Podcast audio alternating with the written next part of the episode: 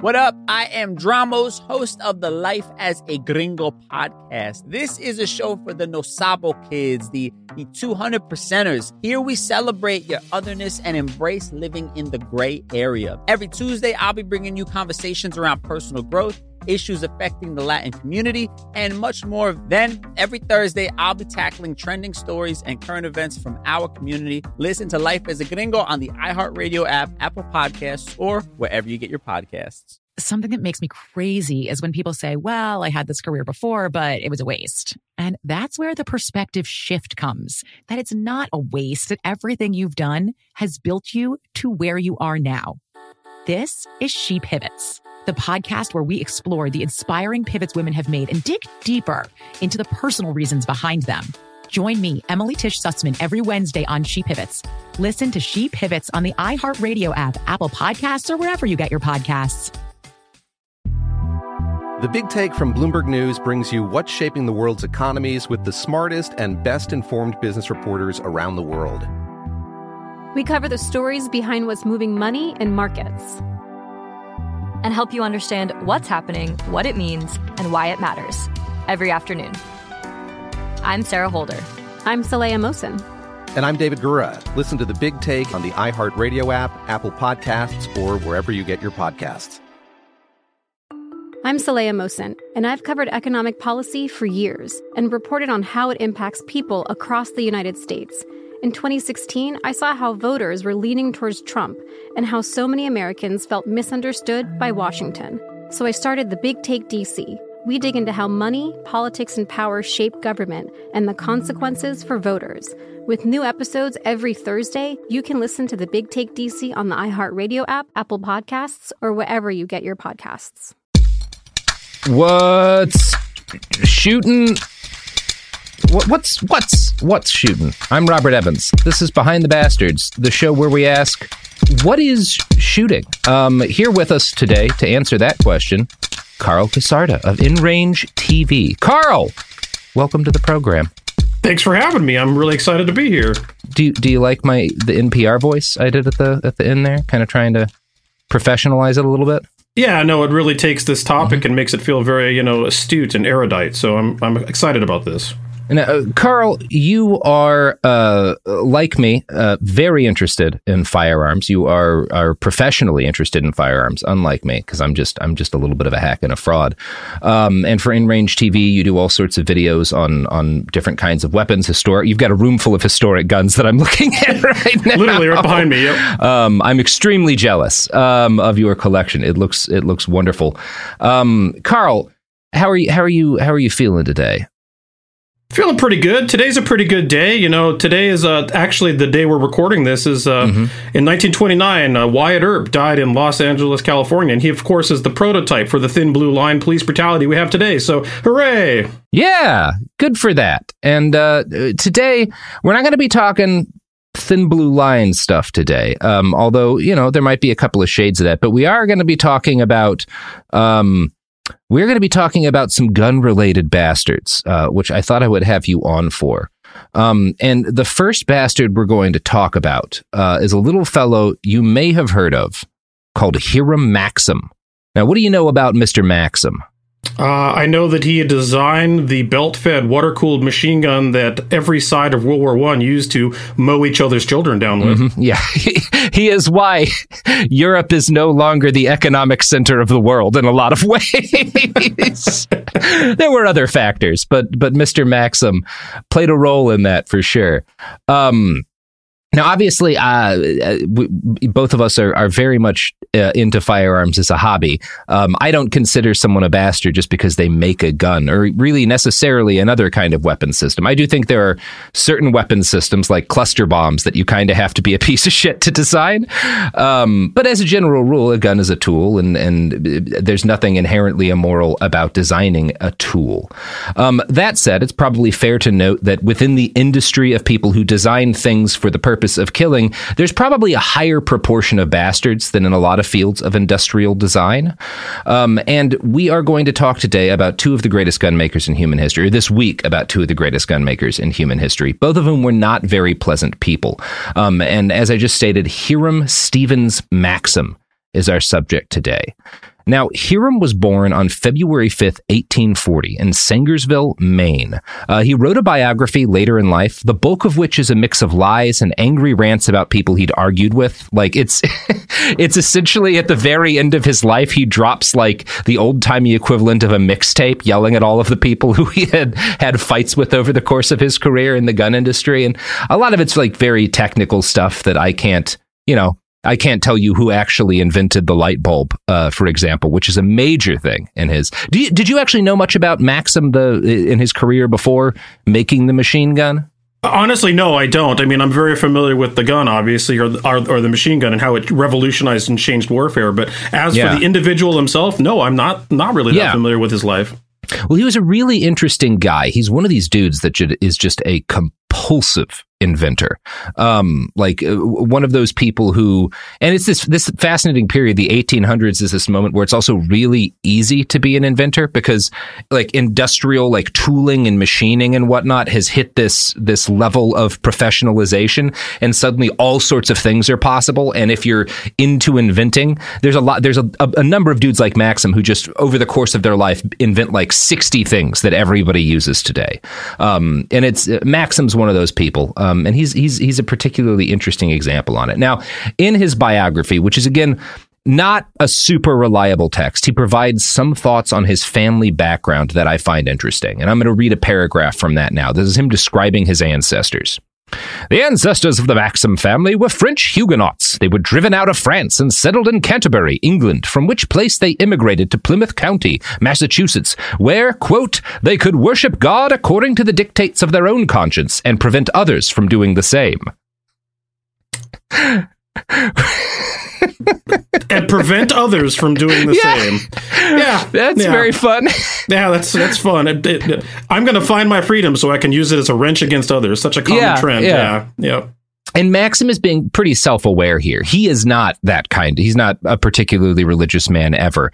Um, he famously is more or less an atheist until he goes to Russia to sell them machine guns and they won't let him talk to the czar unless he has a religion. So he's like, I guess I'm Protestant. Better pick the right one. Yeah.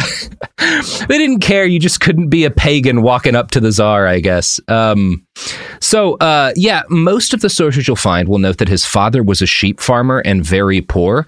This is technically accurate, but I think it's accurate in a way that gives readers an incorrect idea about Hiram's upbringing. Within his autobiography, he describes his family as being comparatively well off. They just didn't have any money because no one really had money at the time and place where he lived, right? Like they're not poor. Money's not a meaningful fact of life for people living in the wilderness of Maine in the 1840s. Like you don't do a lot of spending and stuff, right? They live in this kind of like community that's pretty spread out and sprawling. Um, they were very self sufficient. They bartered and traded with the people in their community for the things they couldn't produce on their own.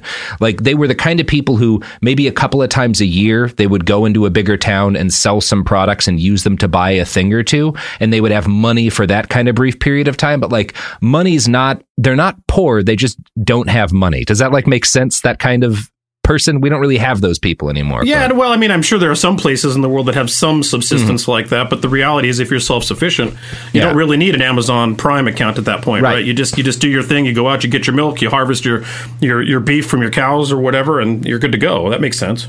Yeah, so a lot of kind of uh, popular sources on it will say that he grew up poor. He doesn't seem to have considered himself poor. He's like, well, we had everything we needed. We just like we didn't. Why would we have needed money at that point?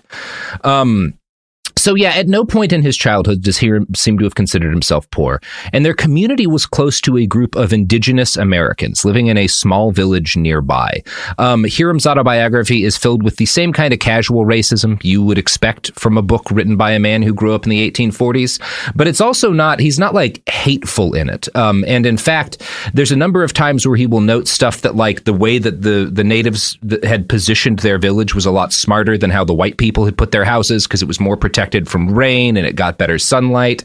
Um, so he was he was somebody who was definitely possessed of the bigotry of his time, um, but was also capable of like looking at what these people were doing and recognizing that they they understood the the environment better and were making smarter choices about it, which he appreciated because he's got this kind of mechanical mind, right? Like he's somebody who thinks a lot about efficiency, and he notes that their lives are a lot more efficient than ours because they understand the area a lot better. Um, there's a point in his childhood where like he and his father take advice from a local chief they're friendly with on how to trap and prepare different animals. Uh, more than anything, they hunted black bear, which a lot of his early memories are like hunting black bear with his dad. Um, and their community was the kind of place that there's a story he tells where he and his dad are out in the field and they see a black bear, so they run back to their house for a gun, only to find that one of their neighbors had spotted the bear, gone into their house, grabbed their rifle, and taken it out to go shoot the bear. So it's like that kind of of community, you know. Um, not only do people not lock their doors, people feel fine grabbing like their their their neighbor's gun to go shoot a bear if they see one. Um, which is also not a, a, very common thing today. I don't think I've lived out in the in the sticks a lot of my life, but I have not had that kind of relationship with my neighbors. Yeah, I live in a rural area as well, and I, I don't have that relationship either. But at the same mm-hmm. time, we live in a world saturated with with the idea that we know we technically, in theory, quote yeah. unquote, know so many people that we really don't. But yeah. I think it's changed the nature of how people live. Yeah, it definitely reading his recollections of his childhood, I'm like, well, aspects of this seem kind of nice. This like every all you worry about is like producing what you need to survive, and that's kind of this this this. Um, it doesn't it doesn't seem like a bad childhood, is what I will say about it. Um, now, we did a recent episode where we talked about Melvil Dewey. Uh, that'll be launching either before or right after this one. Um, Dewey, who invents the Dewey Decimal System, and uh, and Hiram grow up in kind of a similar time and and a similar place. And the, the part of the Northeast they grow up in is commonly known as the Burned Over District, um, and it's known that way because there's a shitload of different social and religious extremist, like Protestant kind of movements that are swelling up and going swarming throughout the country during during this period of time. Um, and Hiram w- or was very aware of these kind of evangelical movements and the influence they were having on the culture, and he was not positive towards them. Neither was his family. And I, am going to read an, a long excerpt from his autobiography here because I think it's interesting and it gets you into this guy's head because he's he is in a very an extremely religious part of the United States, and it is absolutely not something that that uh, that that he takes on in any sort of way. Quote. There have been several epidemics of Millerites in the state of Maine, sometimes called Second Advents or World Burners. These are Seventh day Adventists, or what becomes that. that. On one occasion, having ascertained by diligent search in the Bible the exact day, hour, and minute that the world would come to an end, the saints disposed of their property. Some failed to plant their crops, as they had enough to last until the fatal day, when everything was in readiness for the final end of all things, which was fixed for a certain day in February. There was a lot of snow on the ground. Some of the saints took great care to have their watches and clocks corrected so as to know the exact minute the final crash would come. The hour fixed was about nine o'clock at night, and most of the women appeared in their ascension robes. The saints met at a place called Gilman's Corner, in front of Gilman's little store. Some repairs had recently been made to the roof, and a ladder was still in position. A few minutes before the final send off, an old and very fat woman climbed up the ladder, got on to the ridgepole, and walked forward to the end of the roof. She stood there with her arms extended and her ascension robes fluttering in the wind like a pair of wings. One of the saints had his watch out and called off the time as it passed, and when the exact minute arrived, the old lady on the roof started to fly. She gave a jump and landed in a big pile of snow, which had a decidedly cooling effect, and knocked every particle of superstition out of her. She never had a relapse. There was no one in the state of Maine that ridiculed this movement with more reason and vigor than my gifted mother. She had a lot of brains in the top and in the front of her head, and made the best use of them. So that's his how he feels about these kind of the, the, the, the, this religious movement that sweeps through the country when he's a little kid. I find that fascinating. Yeah, as an engineer, a person that was clearly mm. going to become a creator and an engineer yeah. and a STEM-minded person, seems like very often we don't see those types of things coexist. Someone that's very scientific or technical or engineering-minded tends to not be very superstitious, and vice versa. They can be together, but yeah. mostly you don't see them together. Yeah, and it's interesting. He kind of uh, his his his family seems to be very much opposed to this. Like they're they're they're they're very practical people, um, and he's kind of influenced. He he definitely grows up with this kind of very skeptical attitude about everyone around him, um, which is uh, will kind of become more of a factor in his personality as he gets older. Um, but he grows up curious about the world and a fairly open minded person for his day. When he was 14 years old, he was apprenticed to a carriage maker, where he learned the basics of engineering skills that would in- define his adult life. His first invention came shortly thereafter when he was working in a mill with a terrific mouse problem. Hiram set to work on his own and designed an automatic mousetrap, which was so successful that he was eventually able to patent it. Many mousetraps today are based off of his design. So, like, there's still mousetraps that are based off the one he designed when he's like 14 years old. Um, very smart kid. Um, and he's effectively adult an adult at 14 right? Like that's that's a kid today. In like germany in this period of time you are legally an adult at 14 and he's the, it's pretty much the same where where maxim grows up. Like he's he's working full-time at this point. He's making a man's uh, wages and he's inventing a, sh- a, lot of shit. He designs in his late teen years a silicate blackboard um, in order to like make sketching out plans for other inventions easier. And he he markets that a bit. Um, um, and the older adults around him recognize that he's kind of a genius. Uh, when he's 24, his uncle Levi hires him to work as an engineer in Abington, Massachusetts. Um, and his uncle gives him, his nephew freedom to think and experiment, which Hiram did until two years later he invented the curling iron. He received his patent in 1866, and this is the first one he gets. He this is he's also the inventor of the curling iron. The guy who made the same dude invented the machine gun and the curling iron. So That's now we can do our wild. we're beauticians and we're getting rid of mice in our house. so, all courtesy yeah. of Maxim. Thank you so much. I yeah. can blame him for the permanent scar I have from a curling iron I touched when I was like mm-hmm. seven. So yeah, uh, my favorite meme, the two hands shaking in the middle, is Sophie and millions of dead European boys and meeting in the middle at angry at Hiram Maxim. That's us. with a bunch of mice at the bottom with little protest yeah. signs. Yeah, exactly. Uh, so young Maxim was off to the races now. He designed an automated sprinkler system soon after, but he struggled to find investors for this product. We've talked about some like industrial fires in this period. Folks are not convinced that they need sprinklers or any kind of fire safety whatsoever in this period of time. Well, the children workers are easily replaceable. Yeah, there's a ton of kids. you mean to put sprinklers in? So yeah, he can't really find any investors for this, um, and he fails to convince any moneyman that there was a future in the idea. But he does draw interest from one wealthy backer, Spencer D. Schuyler. Uh, now, Schuyler's not really interested in selling his sprinkler system. He just sees that Maxim is uh, extremely gifted, um, and is like, "Well, I want to I want to hire this kid and profit off of his ideas. Uh, now, this was an era in which electricity had become enough of a thing that people knew any day now somebody was going to make a light bulb that people wanted in their homes, right? There are light bulbs at this point. No, none of the people involved in the story I'm about to tell invented the first light bulb, but like they're not good. They blow up. They're fire hazards. They're not really a thing you would want in your house.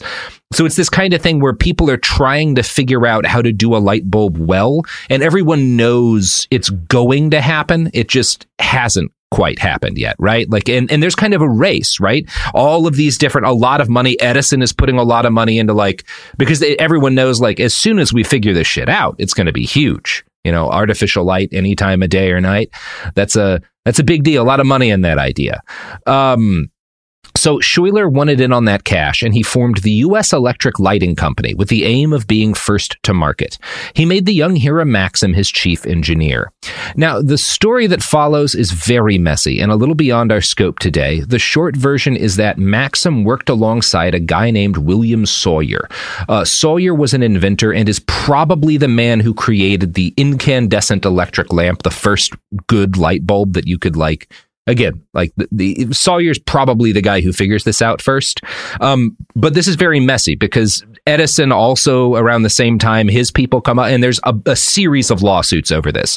And Sawyer wins most of the lawsuits with Edison over the invention of the light bulb. Again, he's probably the guy you would credit with this. Um, he's also kind of a sketchy character himself. In 1880, he shot a doctor in the face during an argument about their wives. So like he's, he is a messy fellow.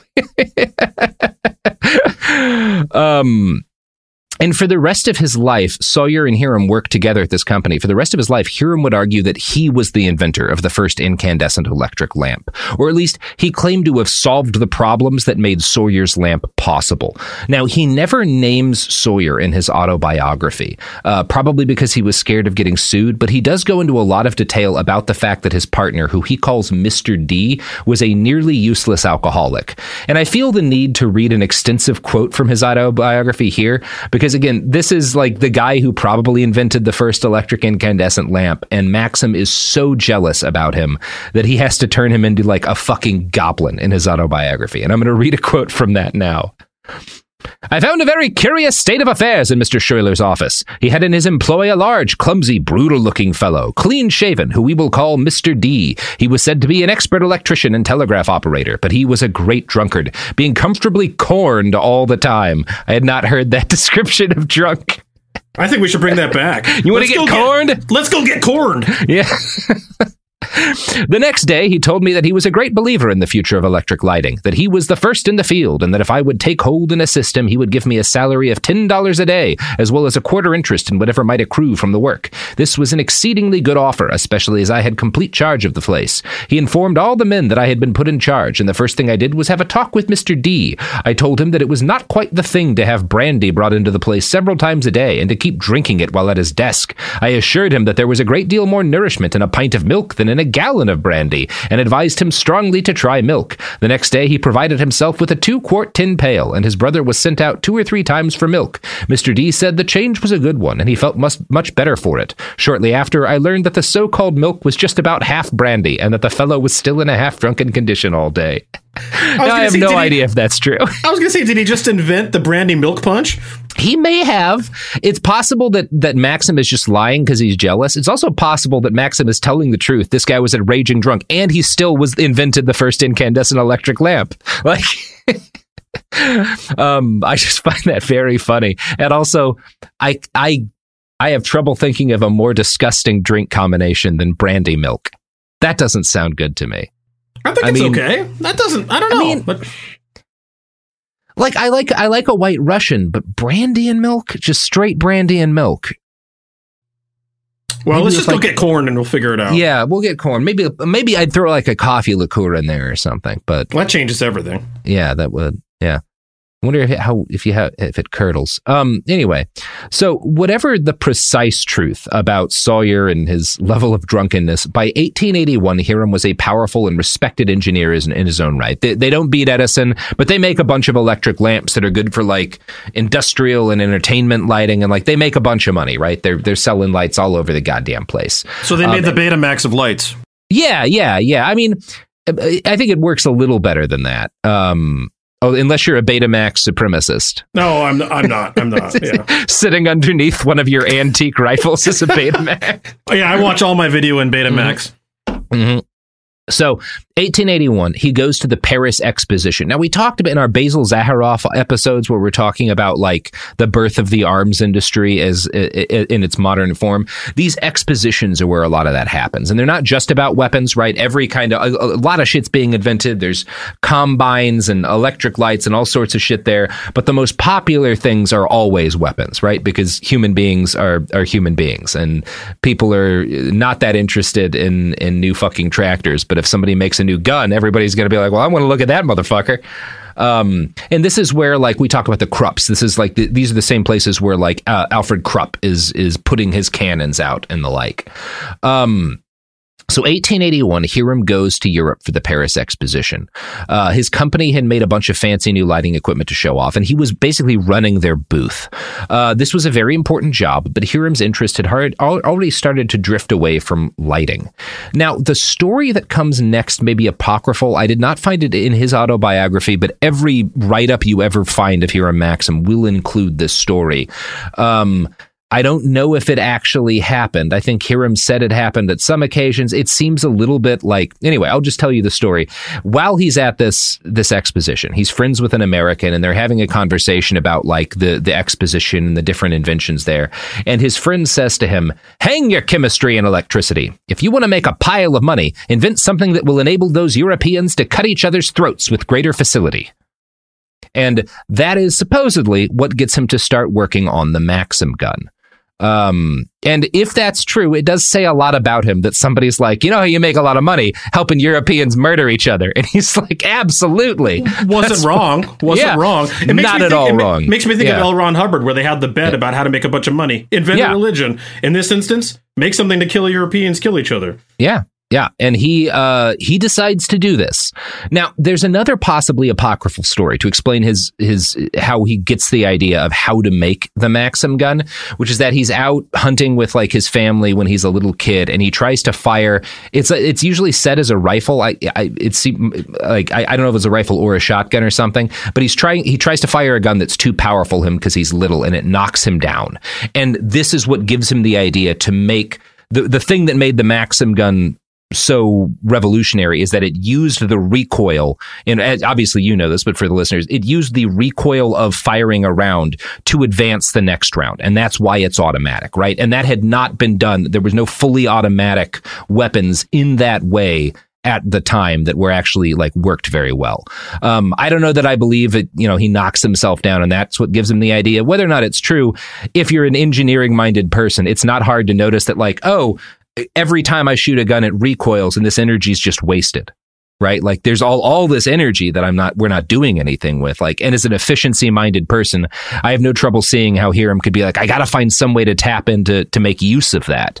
Um, now, at the time, the closest thing we had to a machine gun was the Gatling gun, and and the Gatling gun, it, it- they're they're actually not legally that difficult to get in a lot of the U.S. today because they're not legally automatic because you don't pull a trigger and fire them; it's crank operated. Right. The legal definition of a machine gun is to fire more than one round per press of the trigger. Yeah, And, and um, so- a Gatling gun does not do that. Yeah, so you could go get a Gatling gun right now, listeners, if you want uh, to defend your stagecoach. Um, I don't know what a Gatling gun would be useful for in a modern context. You could conceal carry it to go to the Walgreens and pick up your prescription. It's a dangerous world. Yeah. Put a pistol brace on a Gatling gun. um, so the Gatling gun was pretty good at what it did for the time, right? Like if if you're in a world where there's not even a whole lot of semi-automatic weapons and some motherfuckers got a Gatling gun, that can be a pretty potent tool. Um, it has its uses, but it is not we would not call it today a good weapon. Um, it's very heavy. It's not easy to use. It is extremely prone to failure, and they're very hard to mass produce, due in part to the fact that it's got a shitload of barrels, right? And because it has a shitload of barrels, it's much easier. It's actually much easier for a gun with a shitload of barrels to get way too hot than than the gun that Maxim makes. Maxim's gun has one barrel, but it's water cooled. There's a big jacket around it that they fill with. I think it's like a gallon of water, and it turns out that's a much better way to stop a barrel from melting as quickly um, than uh, than than just having like eight barrels on a, a, a rotating gun. Um, so Maxim's gun is like it, it, it's like going from um, it's like everybody had a go kart and he's he pulls up in like a, a a Toyota Hilux. Like it's it's it's just so much better than what had existed before. Um, one of the things that's probably important to know is that Gatling guns, most of them at about 200 rounds a minute was the rate of fire, which seemed huge for the day.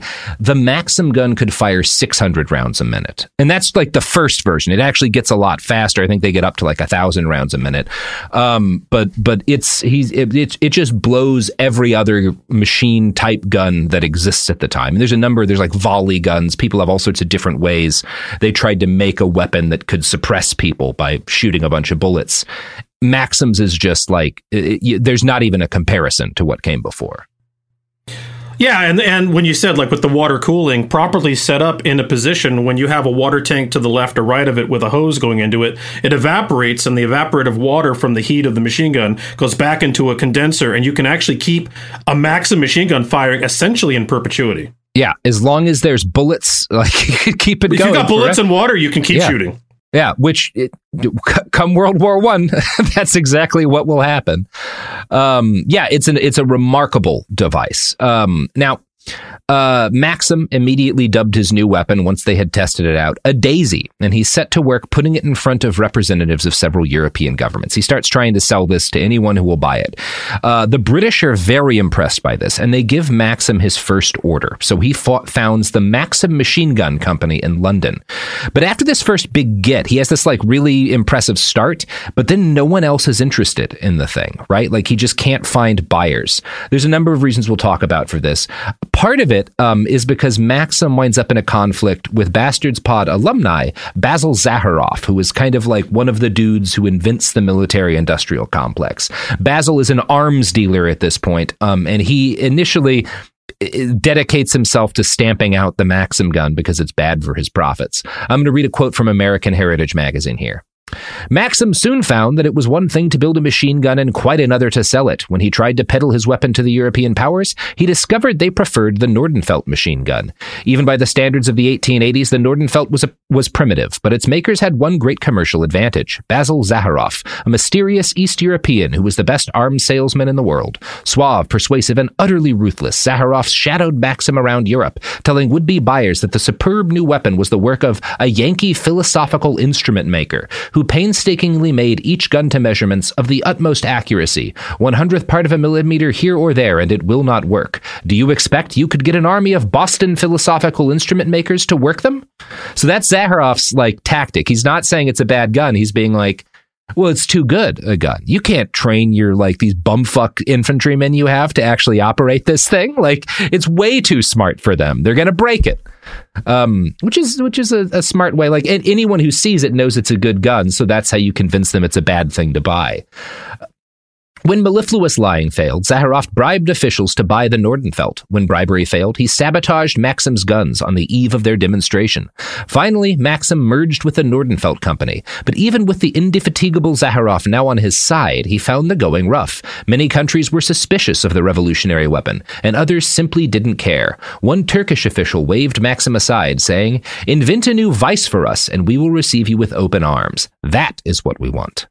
And you do find that line in his autobiography, whether or not it's apocryphal, I don't know. But um, he was really only, ahead of the game. No one, yeah. people couldn't. He was envisioning something that these people couldn't comprehend yet. Yeah, yeah, and there's a lot of resistance. He tries to sell this to the United States, and the War Department doesn't want the thing. Um, we think it's it, it's seen as unworthy by military standards, and there's this. You th- see this again when there starts to be this move to like give infantrymen semi-automatic and automatic weapons, where it's like they're just going to waste the ammo. Like this isn't going to help anything out. They're just going to like ruin our supply lines and run through bullets too quickly. Um, there's this, you know, the, these these uh, old kind of like military brass types uh, aren't don't really see how much this is going to change the nature of conflict. Um, there are some guys who do, but but but the people who are making purchasing decisions in the United States are like, absolutely not. We don't want these fucking things. Which is man, it says it says a lot that Americans are turning down a gun like this about like just how stuck in their ways they are. Somebody like, yeah. Um, and perhaps the machine gun would have remained a curiosity, something large mustached generals scoffed at as they drank brandy in their war tents before ordering bayonet charges. But the British were more far sighted than most. Not all of them. There's a lot of resistance in the British military towards adopting the Maxim gun. Um, but there are guys who see the use that this thing is going to have, not to fight European wars, but to help them police their enormous colonial empire. Because the British at this point control more of the world than damn near anyone has ever controlled. And there's not a lot of fucking British people, right? like they Do don't have all that many boars, soldiers. You know how many you know how many more boars per minute you can kill with a machine gun? Yeah, yeah, yeah a I mean, lot. Seriously, yeah. yeah. Um, you need to do an ad break real quick. You know who else killed a lot of boars? I'm just laughing at who it could possibly we, be. We, we are, uh, this podcast is entirely supported by Lord Kitchener. Oh, okay. Um, yeah. So, uh, go uh, occupy Mafeking and listen to these ads. That was a Boer War joke for all of you sitting at home. For the South Empire. Africa. Yeah, whatever. The evidence keeps pouring in. At this point, the facts are undeniable. It's an open and shut case. Monopoly Go is the most fun you can have in a mobile game. Millions of people pass Go every day because this game is always bringing something new to the table. Countless crazy tournaments you can join with your friends as partners or teams. Constantly changing challenges like money sprees or treasure hunts that keep it fresh with new wild mini games. Timed events offering bonuses like massive multipliers or rent frenzies to help you get huge rewards. And there's so many rewards to discover rare stickers you can trade with friends to complete albums, delightful emojis to taunt people with when you raid their riches, unique playing pieces, and so much more. The verdict is in with Monopoly Go. There's something new to discover every time you play. So don't miss out. Go download it now for free on the App Store and Google Play. Hey, everybody, welcome to Across Generations, where the voices of Black women unite in powerful conversations. I'm your host, Tiffany Cross. Tiffany Cross. I want you all to join me and be a part of sisterhood, friendship, wisdom, and laughter. In every episode, we gather a seasoned elder.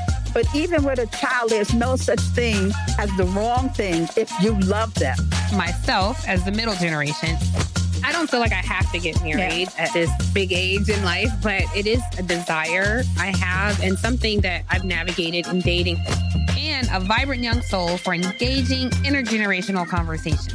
I'm very jealous of your generation yeah. that didn't have to deal with Instagram and Tinder. This is Across Generations, where Black women's voices unite, and together, you know how we do, we create magic. We create magic. Listen to Across Generations podcast on the iHeartRadio app, Apple Podcasts, or wherever you get your podcasts. Something that makes me crazy is when people say, Well, I had this career before, but it was a waste. And that's where the perspective shift comes that it's not a waste, that everything you've done has built you to where you are now. This is She Pivots, the podcast where we explore the inspiring pivots women have made and dig deeper into the personal reasons behind them. Join me, Emily Tish Sussman, every Wednesday on She Pivots as I sit down with inspiring women like Misty Copeland, Brooke Shields, Vanessa Hudgens, and so many more. We dive into how these women made their pivot and their mindset shifts that happened as a result. It's a podcast about women, their stories, and how their pivot became their success. Listen to She Pivots on the iHeartRadio app, Apple Podcasts, or wherever you get your podcasts. Are you ready to fight back against crime? Hi, guys. Nancy Grace here, host of podcast Crime Stories with Nancy Grace. I've dedicated my life to fighting crime and helping crime victims. For a decade, I prosecuted violent felonies, personally investigating, prosecuting, and covering literally thousands of cases. It's so easy to think it will never happen to me or my family, but that is simply not true. Every day on Crime Stories with Nancy Grace, we shine a light on unsolved homicides, heat up cold cases, and help find missing people, especially children. We speak with family members, investigators, CSI, reporters, and experts in every field. Every day is a mission. Every day is a chance to stop crime and keep one more person safe. Listen to Crime Stories with Nancy Grace on the iHeartRadio app Apple Podcasts, or wherever you get your podcast. Okay, we're back. So, uh, yeah, British some guys in the British Army see the Maxim gun as like, well, this is a thing that could actually help us deal with the manpower shortages we have. And the fact that like this, the scramble for Africa is happening in this period, they've massively expanded their holdings. And this is also a period where kind of early on in the, the European occupation, um, they have this shock and awe thing because their weaponry is a lot better than what's available on the continent to the indigenous people. That's starting to change by the late 1800s. Uh, indigenous resistance in Africa in this period isn't mostly like dudes with you know the the the the the very like kind of stereotypical images of guys with like shields and spears charging volleys of gunfire. It's insurgents with rifles. Like they have rifles now, and their resistance is starting to get a lot more effective. Um, so while European weaponry had initially represented a titanic advantage, that started to turn in this period. Um, Africans have a lot more access to guns, uh, and enough time has passed that different groups have developed an understanding of European combat tactics and how to disrupt and counter them. This came to a head with the Mahdist uprising, uh, like the Mahdi, the the the Islamic sort of um, um, yeah, messianic figure. Oh, um, it, yeah, the Mahdi is like is like the Islamic messianic. Messianic is the word I was looking for. It's the Islamic messianic figure. So there's this guy calls himself the Mahdi. There's a big uprising um, in like northeast Africa against the British, like in the Sudan and everywhere. Um, and it doesn't go great for the British. They suffer some really significant reversals, um, and it leads to like this whole situation gets out of hand enough that one of their governors, a guy named Emin Pasha, gets surrounded and sieged by this massive, fairly well equipped army army of Mahdist warriors. Now, despite the British Army's purchase of a number of Maxim guns, many generals still preferred the Gatling gun. Others considered it, and this is a direct quote from uh, a British general, unsporting. So there's this attitude that, like, it's not sporting to have a machine gun, which it is not. He, they're not incorrect. Colonialism is sporting, but Yeah. killing too many of them with an automatic weapon is unsporting. So Yeah. you have to at least give them some illusion of chance, right? Yeah, yeah. Um, and in 1886, uh, Sir Henry Morton Stanley, who we have talked about a lot on this show, is sent to relieve and rescue Emin Pasha from the Mahdi's men. Now, this relief effort is kind of a mess, but he's sent with a prototype of the Maxim gun. And this is like the first time it's really used in colonial combat, mostly in like protecting his forces as they retreat. And it, it works great. Like if you are trying to run away while outnumbered, having a Maxim gun at your back is a pretty, pretty sweet thing to fucking have. Um, so folks start to take notice within the British military brass that like, well, this thing's this this could solve a lot of problems for us. Um, and the battle leads to more widespread adoption of the Maxim gun by the Brits. Uh, in 1893, all of this comes to a head in what is now Zimbabwe at the Battle of Shangani. Now, this was the most decisive battle of the First Matabele War, and we talk about this a bit during our Cecil Rhodes episodes. Um, but the the the the Battle of Shangani is a fight between, or the the Matabele War is a fight between the forces of the British South Africa Company.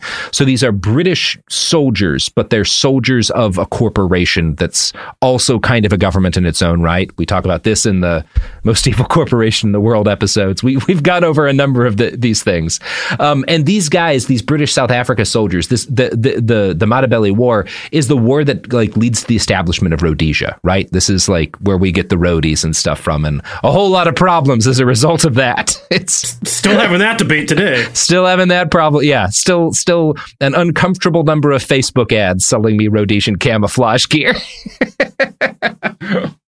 it is a nice pattern. Um so yeah. Oh no, yeah, nothing against their aesthetics. Going out and fighting in that camo with your short shorts looked pretty cool, uh, but what they were actually doing wasn't all that cool. No, it was not cool. Um but yeah, so the leader of the Matabele, uh, a guy named Lobengula, has 20,000 riflemen. Um, and the Matabele were competent strategists and pretty well organized and disciplined. At Shangani, 3,000 of their best men surrounded a force of 700 British soldiers. Now, in an earlier period, this probably would have been a massacre, or at the very least, a hard fought and brutal retreat for the British. But on this day, the forces of the South Africa Company had the Maxim gun, and the Matabele had not. In the slaughter that followed, more than 1,500 Matabele are killed, largely by the four Maxim guns the British brought to bear on their forces. Four British soldiers died. Nothing like this had ever been seen in colonial warfare. Like a kill ratio like this, um, it was it was unthinkable as a disaster for the Matabele. Their leader commits suicide on the battlefield. Several other warriors hang themselves during the retreat. It is um, a calamity for them, and it is it's like it's a shock around the world because this is the first time that you see what a machine gun can do. Um, and obviously, fifteen hundred to four, it's a pretty stark uh, uh, lesson here. Yeah, real shades of 1914 there. Yeah, yeah, exactly. Th- th- This is, I mean, I mean, a number of the men killing the Matabele that day would probably die, go on to get killed by machine guns on the Western Front. Um, So it was very impactful back home. Uh, Shangani, the battle, is an instant hit back in England. There's breathless news coverage. There's all these lurid illustrations of like British soldiers heroically surrounded, fighting off hordes of barbarians. And this is compounded a week later when a force of 6,000 Matabele attack Bembezi uh, and are again massacred by massed fire from Maxim's gun. 2,500 warriors die in this battle, and Matabele resistance crumbles after this, bringing the whole world Rhodesia. Um, and these are just like these are nightmare battles. Like if you actually think about what it means to mow down 2,500 men with machine guns, it's horrific. But that's not the picture that the British people like the people back home are actually getting of these battles, which is we're going to talk about in a bit. Um, but the impact of this gun on the colonization of Africa is enough on its own that Maxim would get a place in Behind the Bastards. His gun makes the largest and most terrible era of European domination in Africa possible. Right, the actual like the the the real like the scramble for Africa and the the real complete lockdown of the continent by Europeans, I don't think happens without the Maxim gun. It's absolutely necessary in a lot of the atrocities that comes next. And without Maxim, there is certainly no Rhodesia. Um, and we could go on for a long time about the the horrors and lingering consequences of that pariah state. The the centrality of the Maxim gun to colonial military strategy was immortalized by the writer Hilaire Belloc in a line uttered by one of his characters. Whatever happens, we have got the Maxim gun, and they have not. Now, that's a quote I think a lot of people have heard, especially if you've listened to Dan Carlin's wonderful series on World War One. But it actually it, it, it's very meaningful for how soldiers thought about the Maxim gun.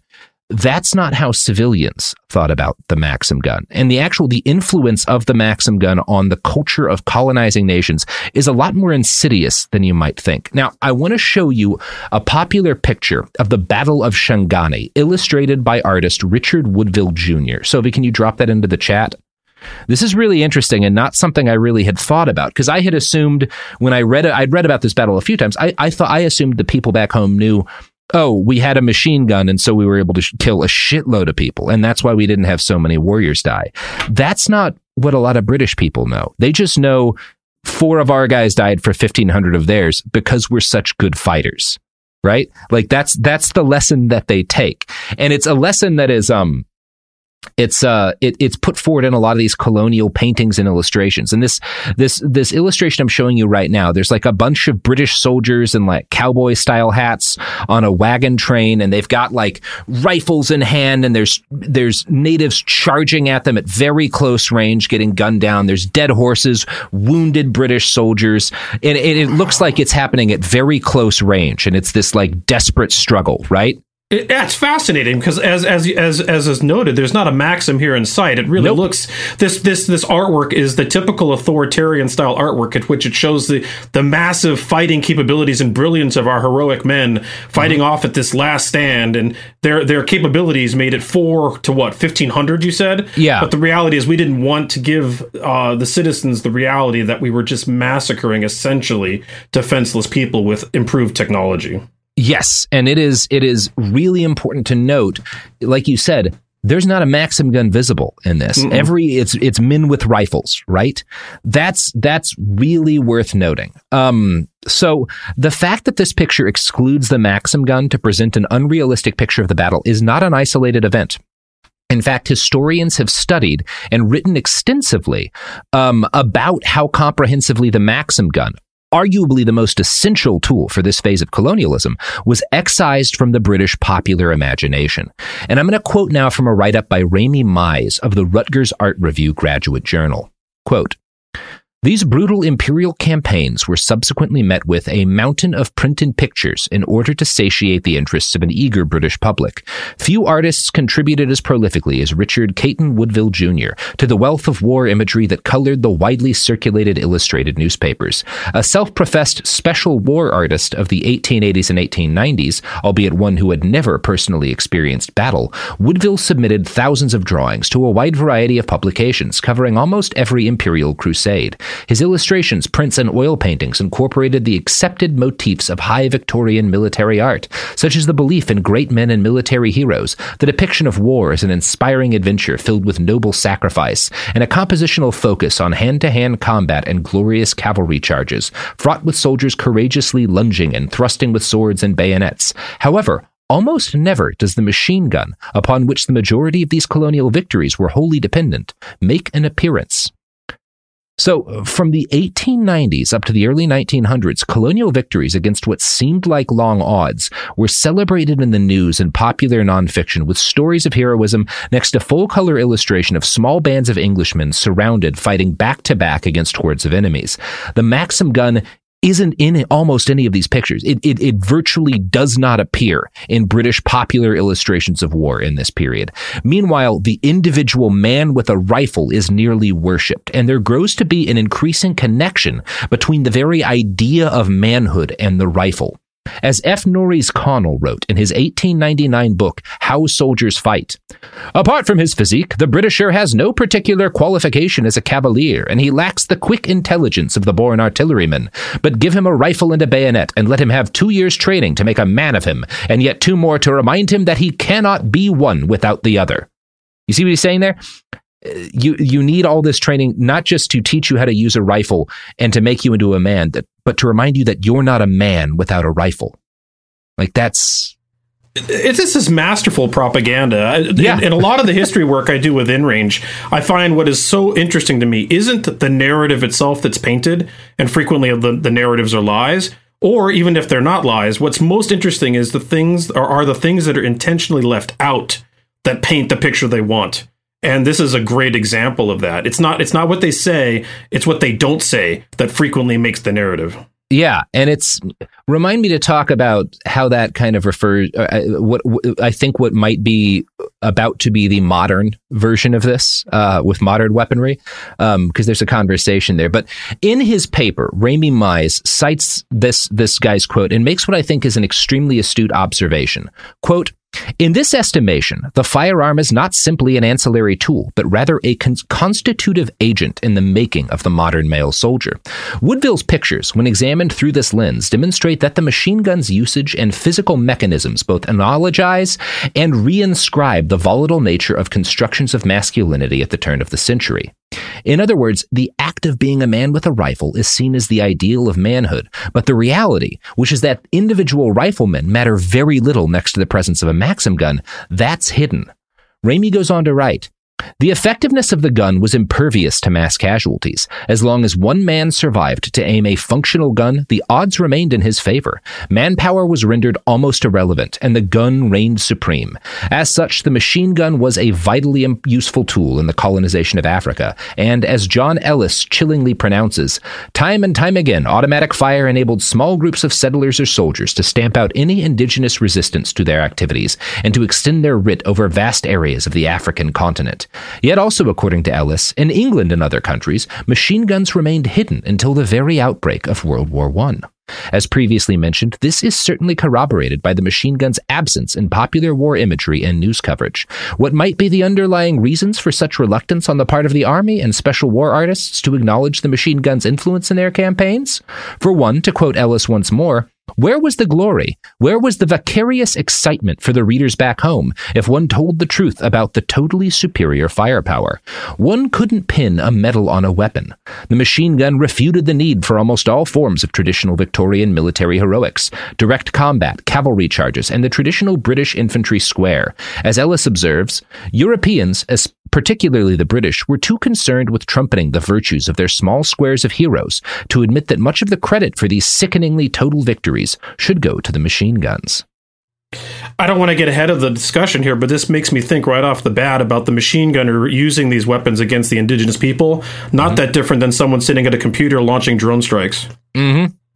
Yeah, that's one of the things I, I, I want to talk about. Another of them would be um, the wire guided missile, which is almost invisible in American popular depictions of combat, um, but is uh, the most important weapon system in a lot of the different conflicts that we're involved in right now, and is um, I, I have some some friends who are deep like one of the things they're concerned about is that like well if you look at a lot of our near peer adversaries one of the things that they're doing is they're putting a lot of wire guided missiles on small transports um, little armored vehicles and stuff like that even on like technicals.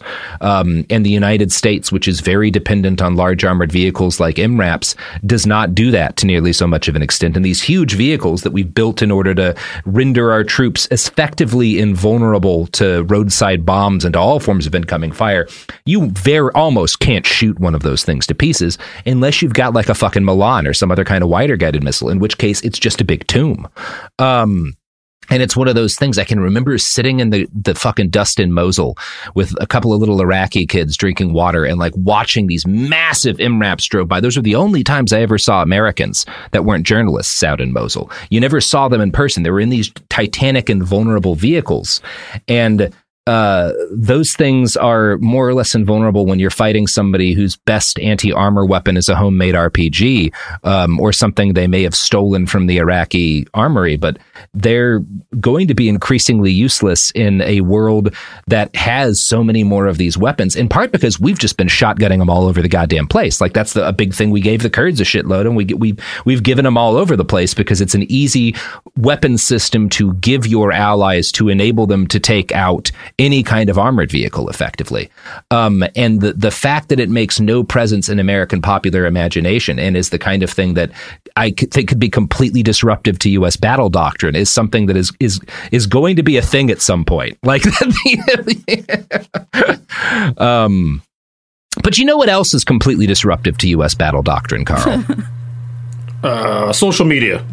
Well, yeah, yeah. actually, yeah, that, that, that might take a hit Twitter? too. Twitter, yeah, Twitter's Twitter um, could be a real problem, um, but also the products and services that support this podcast.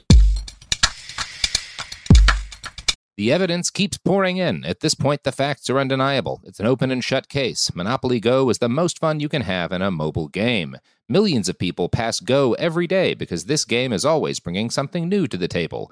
Countless crazy tournaments you can join with your friends as partners or teams. Constantly changing challenges like money sprees or treasure hunts that keep it fresh with new wild mini games. Timed events offering bonuses like massive multipliers or rent frenzies to help you get huge rewards. And there's so many rewards to discover rare stickers you can trade with friends to complete albums, delightful emojis to taunt people with when you raid their riches, unique playing pieces, and so much more. The verdict is in with Monopoly Go. There's something new to discover every time you play. So don't miss out. Go download it now for free on the App Store and Google Play. Hey, everybody, welcome to Across Generations, where the voices of Black women unite in powerful conversations. I'm your host, Tiffany Cross. Tiffany Cross. I want you all to join me and be a part of sisterhood, friendship, wisdom, and laughter. In every episode, we gather a seasoned elder. But even with a child, there's no such thing as the wrong thing if you love them. Myself as the middle generation. I don't feel like I have to get married yeah. at this big age in life, but it is a desire I have and something that I've navigated in dating. And a vibrant young soul for engaging intergenerational conversations. I'm very jealous of your generation yeah. that didn't have to deal with Instagram and Tinder. This is Across Generations, where Black women's voices unite, and together, you know how we do, we create magic. We create magic. Listen to Across Generations podcast on the iHeartRadio app, Apple Podcasts, or wherever you get your podcasts. Something that makes me crazy is when people say, Well, I had this career before, but it was a waste. And that's where the perspective shift comes that it's not a waste, that everything you've done has built you to where you are now. This is She Pivots, the podcast where we explore the inspiring pivots women have made and dig deeper into the personal reasons behind them. Join me, Emily Tish Sussman, every Wednesday on She Pivots as I sit down with inspiring women like Misty Copeland, Brooke Shields, Vanessa Hudgens, and so many more. We dive into how these women made their pivot and their mindset shifts that happened as a result. It's a podcast about women, their stories, and how their pivot became their success. Listen to She Pivots on the iHeartRadio app, Apple Podcasts, or wherever you get your podcasts. Are you ready to fight back against crime? Hi, guys. Nancy Grace here, host of podcast Crime Stories with Nancy Grace. I've dedicated my life to fighting crime and helping crime victims. For a decade, I prosecuted violent felonies, personally investigating, prosecuting, and covering literally thousands of cases. It's so easy to think it will never happen to me or my family, but that is simply not true. Every day on Crime Stories with Nancy Grace, we shine a light on unsolved homicides, heat up cold cases, and help find missing people, especially children. We speak with family members, investigators, CSI, reporters, and experts in every field. Every day is a mission. Every day is a chance to stop crime and keep one more person safe. Listen to Crime Stories with Nancy Grace on the iHeartRadio app, Apple Podcasts, or wherever you get your podcast. Ah, we're back. One thing I should also note: you, do you ever do any play any Warhammer when you were a kid, Karl? Actually, I didn't. I, I mean, I'm really familiar with the aesthetic. Uh, but yeah, no, I it, never played it myself. I, I, it, it struck me as I was looking through all these old paintings of like British military victories in Africa. Like, oh, that's what all of the old Warhammer art is based on. Because obviously, those are kids all grew up in like British public schools and saw a million of these, a circle of men surrounded by a horde of enemies, like that sort of thing. Like, wow, a lot of them are the same like, pictures. Yeah, yeah, it's interesting when you find those connections like that. The things that the the the echoes of things from the past that then manifest yeah. themselves in ways in the future. Even something as simple as science fiction art. Yeah. Um, I always find that fascinating. Yeah, it's really interesting to me. And I, am sure there's more to be. I'm sure somebody uh, who wanted to could write a very interesting paper on that. Um, but yeah, so the point that Mize, the author of this paper, is making is crucial to a number of the historical events that come next after kind of the scramble for Africa. The supposed fearlessness of colonial soldiers against tremendous numerical odds was made entirely possible by machine guns. But the massive popular imagination around these events led to widespread attitudes in Victorian England and beyond that the truest way to become a real man was to go and see war. And it was a pretty safe bet because since you've got the fucking Maxim gun, you'll probably survive and you'll you'll come back with this story or whatever and you continue this this kind of legend of of what these fights are like because you don't want to tell people well we just kind of pulled the trigger on a Maxim gun until there weren't people left. Uh, Victorian scholar Angus McLaren notes To be a man required effort and labor that was not required of a woman. One did not goad a female by force to will her to be a woman. She was born one. And Mize goes on to include the machine gun, however, negated most of these characteristics of manhood. Indeed, it obstructed any opportunity for legitimate confrontation when used against poorly armed opponents and rendered obsolete qualities like strength and skill in hand to hand combat. So, the British and other colonizing nations are increasingly glorifying this idea of the colonial soldier, of the man willing to fight for his empire, of, of the value of like physical courage and like being willing to get stuck into a fight, and also obscuring the fact that none of those qualities matter anymore because machine guns exist. We see this echo again in Rhodesia when their slogan mm-hmm. was "Be a man amongst men." Yeah, yeah, exactly. It's this it's this very false idea of the nature of conflict in order to and in this period, it's less of a con because most of the men who join the army in this period, like the, you go over get shipped to Africa, yeah, you'll probably make it back. You're you're not likely to face serious threat because you've got this weapon. Once the machine guns get turned on each other, you know, it's a different it's a different thing. Um, and of course, the reality is that Maxim's gun uh, had rendered courage, skill, and toughness completely meaningless. Uh, nothing matters when you're standing in front of a machine gun, but that there's a man behind that machine gun. But an entire generation of British and European manhood was raised on fantasies about what war was going to mean in the 21st century. Hiram Maxim got unfathomably rich, selling governments the instruments by which this generation would be slaughtered en masse. By the end of the 1800s, all the nations of Europe were going gaga for Maxim's gun. He sold it to the Germans as the MG09, to the British as the Vickers, and as his weapon flew off the proverbial shelves, he made regular improvements and upgrades to increase its reliability and killing power. He developed his own smokeless powder alongside his brother Hudson, which made the weapon much easier to use in mass confrontations between two proper armies. This is the last big development that makes it effective for European conflict because the first version of the Maxim gun, there's the the kind of smoke that it makes is so distinctive that you can target it with artillery very easily. The new smokeless powder makes it a lot harder to see, and thus harder to like just blow up the machine guns where you find them with you know field guns or whatnot. Um, Maxim over, was overjoyed to sell his weapon to multiple sides in the same war. This happened first in 1905, when both the Russians and Japanese went to battle with his guns. If any of these powers were irritated at Maxim, they wanted his weapon badly enough to keep their mouths shut. The Queen of England made him a British citizen in 1900, which he was happy to accept. He had never quite forgiven the United States for refusing to buy his weapon. Most of the rest of Maxim's life was, in fact, a process of him using his fame and wealth to harp on slights and grudges.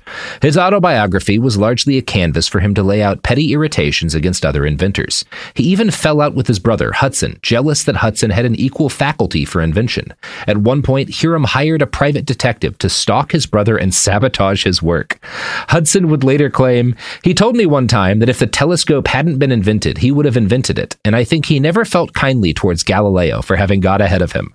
like that's he's very offended by the fact that other people make things.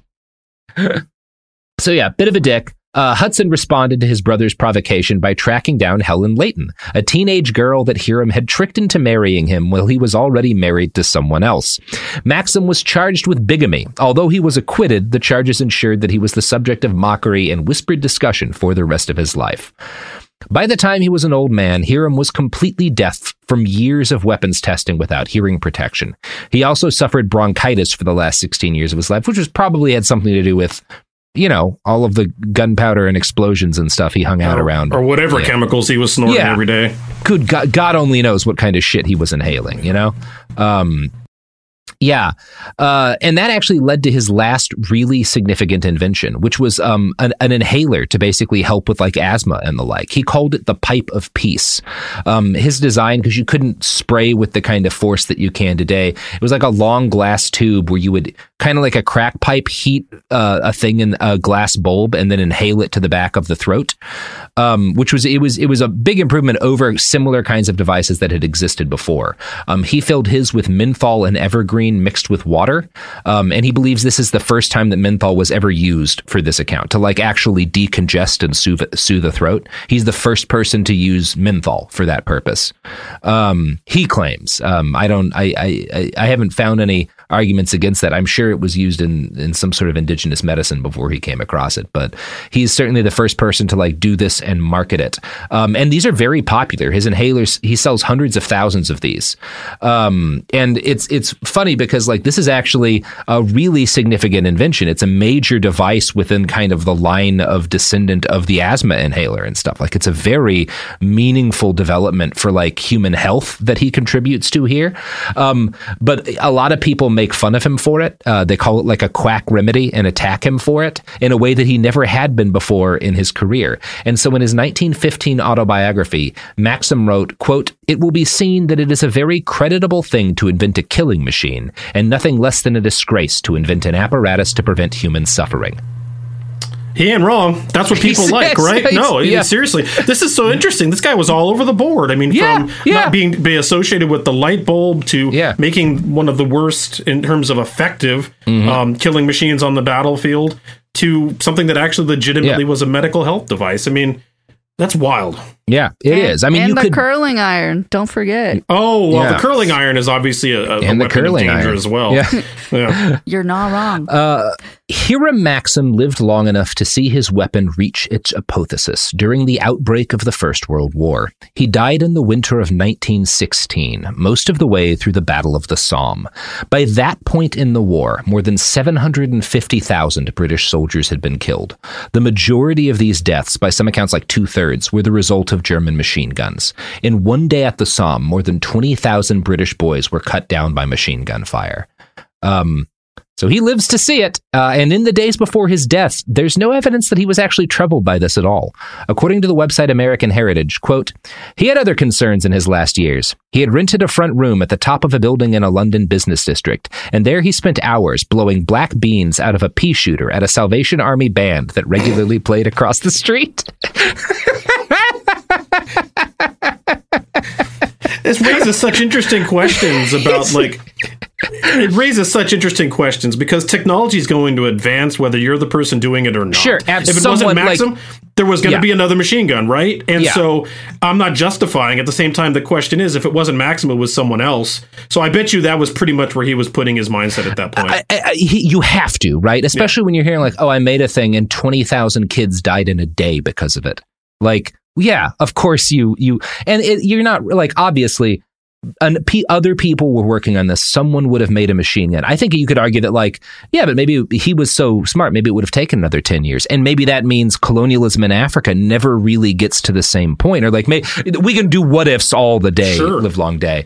Obviously, I, I tend to be more trends and forces than great man. And it, it, like, someone would have developed this, right? There would have been machine guns mowing down a generation of, of, of European youth in World War One with or without Hiram Maxim maybe the guns wouldn't have worked as well. Maybe it would have taken longer. You know, th- these are all things that that can be debated on.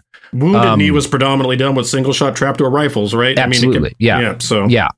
Um, so obviously, it's one of those things. It's probable I think it's either kind of between him or Krupp because field artillery also kills an astronomical number of people. Um, probably, but probably him or Krupp that you would say is like the weapon inventor whose whose invention killed the most people, um, both directly and like every other machine gun that exists up to the modern day is in some way descended from the Maxim gun, right? Like even if it's just descended in that machine guns have a place in every military as a result of the success of the Maxim gun. It's the same with like Krupp's artillery, right? Like it's all descended. That said, if Krupp hadn't figured out how to make cannons better than the big old brass Napoleonic ones, someone was going to, right? Like it, these are all worth talking about. Um, yeah. That's one of the interesting questions that always pops up with the work I do, especially with firearms, and it applies to this, which is I, I intrinsically come from the idea that technology is going to happen regardless. Yeah. And that the question isn't should or should not technology exist. I mean, there's a lot of things in this world I wish didn't exist. It'd be nice to live in a world without water cooled belt fed machine guns and nuclear weapons. But the reality yeah. is they do. And the problem isn't necessarily the technology, it's what we as humans do with it.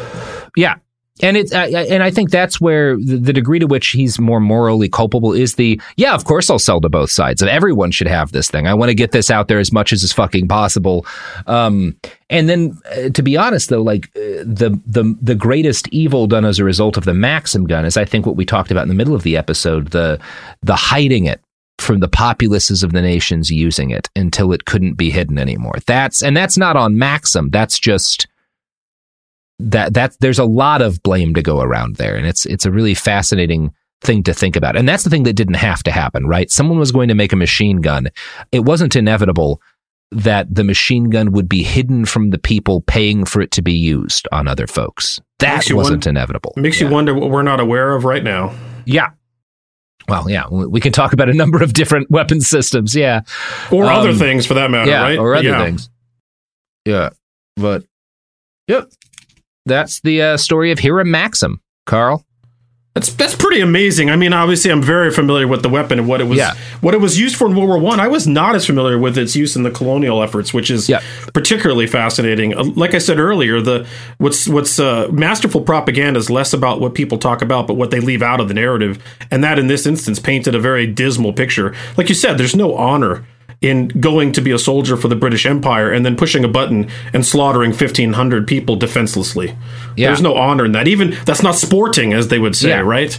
Um, and uh, but at the same time, they definitely wanted people to feel as though that the that honor was to be in that in that empire and to further the empire's goals. The amount of people murdered in the process totally irrelevant. Yeah, and it is this thing where war becomes very unsporting um, and that's that's a big part of like this the, the first year particularly of world war one is all of these these gallant french soldiers in their colorful pants and these you know legions of german 16 year old boys at the slaughter of the hitler's first big battle if i'm not mistaken.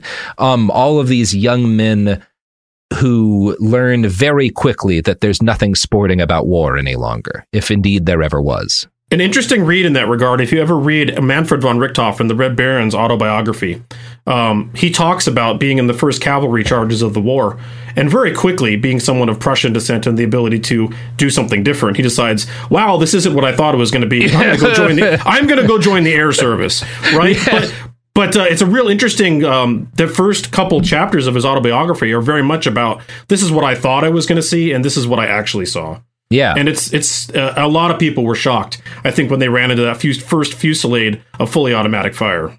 It's it's remarkable, and, and in terms of like how recent a lot of this was. I, I, interviewed a man once who had, he was 14 when World War ended and in the Hitler Youth. He was a German man. His grandfather was a Prussian cavalryman who had fought in the War of 1870 and, and charged men on horseback with a sword. And I, like, I shook hands with this man who had shaken hands with a man who fought on horseback with a saber. Like that, it's, it's not that far ago. It's not that long ago that like that was war. Um, and it was Maxim's gun that had a major role in why that seems like the fucking medieval days now. Yeah, that and the aircraft, right? Those mm-hmm. are the mm-hmm. two that, to me, right off the yeah. bat, changed everything so much that the world was completely unrecognizable within, say, yeah. two years. Yeah, yeah, it's it's really it's something else. Um, well, Karl, we've got more to talk about. Another another guy who made uh, a gun, and also a guy who we don't have to do the whole "well, someone would have made it" thing because absolutely no other fucking person would have made the kind of weapons this dude was obsessed with making. All right, uh, he's a beautiful maniac. we will be talking about him in part two. But for right now, Karl, do you have any pluggables to plug? Uh, I mean, just my normal thing. I run InRange TV. You can find my content. You can find all my different distribution points at inrange.tv. Um, I'm sometimes referred to as an alternative voice in the firearms content creator community, in that I'm actually try to be inclusive and believe that rights are for everyone, not for a specific category of people. And that makes you controversial in the firearms community. But if that's your bag, come check me out at inrange.tv. Definitely check Karl out at InRange TV. And, um, you know, get, get yourself a Gatling gun there's nothing stopping you. Nothing I don't know. Stopping I, you. I don't know. I was. Feel, I mean, if you're feeling a little colonial, you might want a Maxim, right? Yeah. Or if you're sure. feeling like world domination, maybe some sort of tactical nuke. I mean, they're probably available on the market now, right? I mean, uh, fingers crossed. That that would really make me feel a lot safer when I go out to Fred Meyer to to do my grocery shopping. Well, I mean, what, yeah, I mean, what a minute man or two, just a couple well, of minute men, you know, I mean, like a Derringer than, with them. What's more viable than a personal self defense item, except like a little tiny tactical nuke on your belt? Look, if everybody had a tiny tactical nuke, we would no longer have fistfights. Hey, the only thing that stops a bad guy with a nuke is a good guy with a nuke. That's right. That's right. Uh, that well, that, that was the story of the Cold War. it was. all right. Well, that's all for part one. Part two, uh, Electric Boogaloo coming up.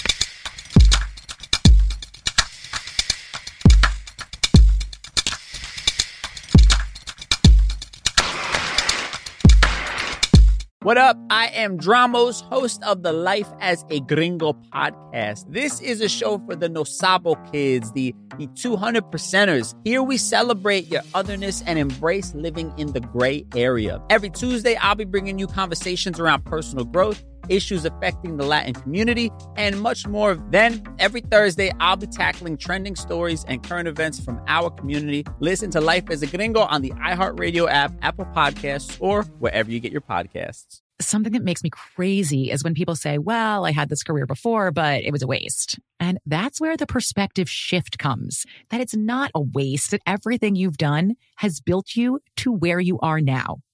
This is She Pivots the podcast where we explore the inspiring pivots women have made and dig deeper into the personal reasons behind them. Join me, Emily Tish Sussman, every Wednesday on She Pivots. Listen to She Pivots on the iHeartRadio app, Apple Podcasts, or wherever you get your podcasts.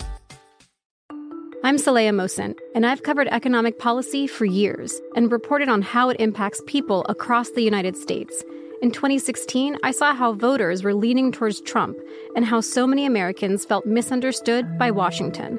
So I started the Big Take DC. We dig into how money, politics, and power shape government and the consequences for voters. With new episodes every Thursday, you can listen to the Big Take DC on the iHeartRadio app, Apple Podcasts, or wherever you get your podcasts. The Big Take from Bloomberg News brings you what's shaping the world's economies with the smartest and best informed business reporters around the world. We cover the stories behind what's moving money and markets and help you understand what's happening, what it means, and why it matters every afternoon. I'm Sarah Holder I'm Saleha Mohsin. And I'm David Gura. Listen to The Big Take on the iHeartRadio app, Apple Podcasts, or wherever you get your podcasts.